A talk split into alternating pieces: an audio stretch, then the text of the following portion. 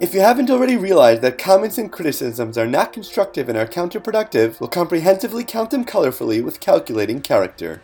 Great morning, holy brothers! Today we will understand the meaning of counterproductivity. Let's examine 8 more reasons why one should never make comments to or criticize his wife. Today we'll delve into the first one. Number 1. Comments are debilitating. Rabbi Nachman of Breslov explains that a person that is not worthy of reprimanding others should not make comments and remarks to people, especially to his wife. Rabbi Nachman says, even though chastisement is a lofty thing, and each Jew has a duty to chastise his neighbor when the latter acts awry, for it is written, You shall chastise your neighbor, even so, not everyone is worthy of reprimanding others. Rabbi Akiva said, I'm surprised if there's anyone in this generation that's worthy of reprimanding others. If Rabbi Akiva said that about his generation, a generation of spiritual giants and holy men, then we certainly cannot reprove others in this generation. Rabbi Nachman continues to explain that chastisement from an unworthy person is not only ineffective but damaging as well. It's remindful of an object with a foul odor. As long as you do not push and prod around the object, it does not exude a bad smell. But as soon as you move or prod the object, it exudes its foul odor. The same goes for a soul. If the soul has transgressed, then chastisement is like prodding the soul and arousing the soul's blemishes and uncorrected traits, which give off a spiritually foul odor that cuts these souls off from their source of divine abundance. As it says in Likutei Moharan 2 8, a soul thrives from aroma. So, when the person who chastises arouses the foul odor of the soul, that soul is debilitated and consequently cut off from divine abundance. But when the person that chastises is worthy of reprimanding others, then his chastisement arouses the good aroma of that soul, for one's chastisement must be on the level of Moshe's chastisement. In order to reprimand other people, a person must be on the spiritual level of Moshe himself. And if Rabbi Akiva said that there was no one in his lofty generation of the Tanaim, the Mishnaic sages, that was qualified to reprove others, and Rabbi Nachman of Breslov said the same about his generation, also a generation of giants such as the Chozeh from Lublin, the Kozhnitzer Maggid, and the Rabbi Mendele of Rimanov, then we certainly cannot make even the slightest remark to another person, especially our wives. Those who continue to remark and comment about others and to criticize them are making a grave mistake. The Torah requires a person to reprimand his fellow man only if he does not do harm to that person. True chastisement is designed to release the burden of sin from a person's shoulders. The reprimands that come forth from the mouth of an unworthy person simply call attention to the burden of sin and make it an even more unbearable burden. Most reprimands weaken people and break their hearts. They say to themselves, If I'm such a loser and everything I do is wrong, how can there ever be hope for me? Many fall into despair and give up their struggle to improve. Some may even fall by the wayside and throw off the yoke of Torah and mitzvahs altogether. So rather than helping others, the person that criticizes and chastises does grave damage. The Chazon Ish of blessed and saintly memory gave a ruling that there is no one that properly knows how to reprimand in this generation, and therefore we must show love toward our neighbor.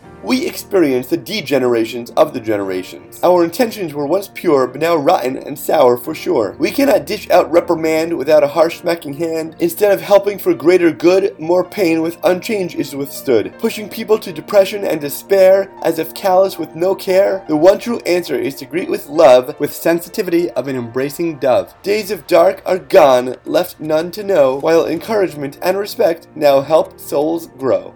Up until now, we've been speaking about a man and his fellow man. A wife is all the more in need of her husband's sensitivity, respect, and constant encouragement. Comments and criticism are devastating to her. A wife's entire vitality depends on her husband's kind words to her. Thank you so much for continually learning together. And if you have any personal questions or particular situations that you'd like to share, please feel free to email the daily dose of divinity at gmail.com and we look forward to continue paving your pathway to peace.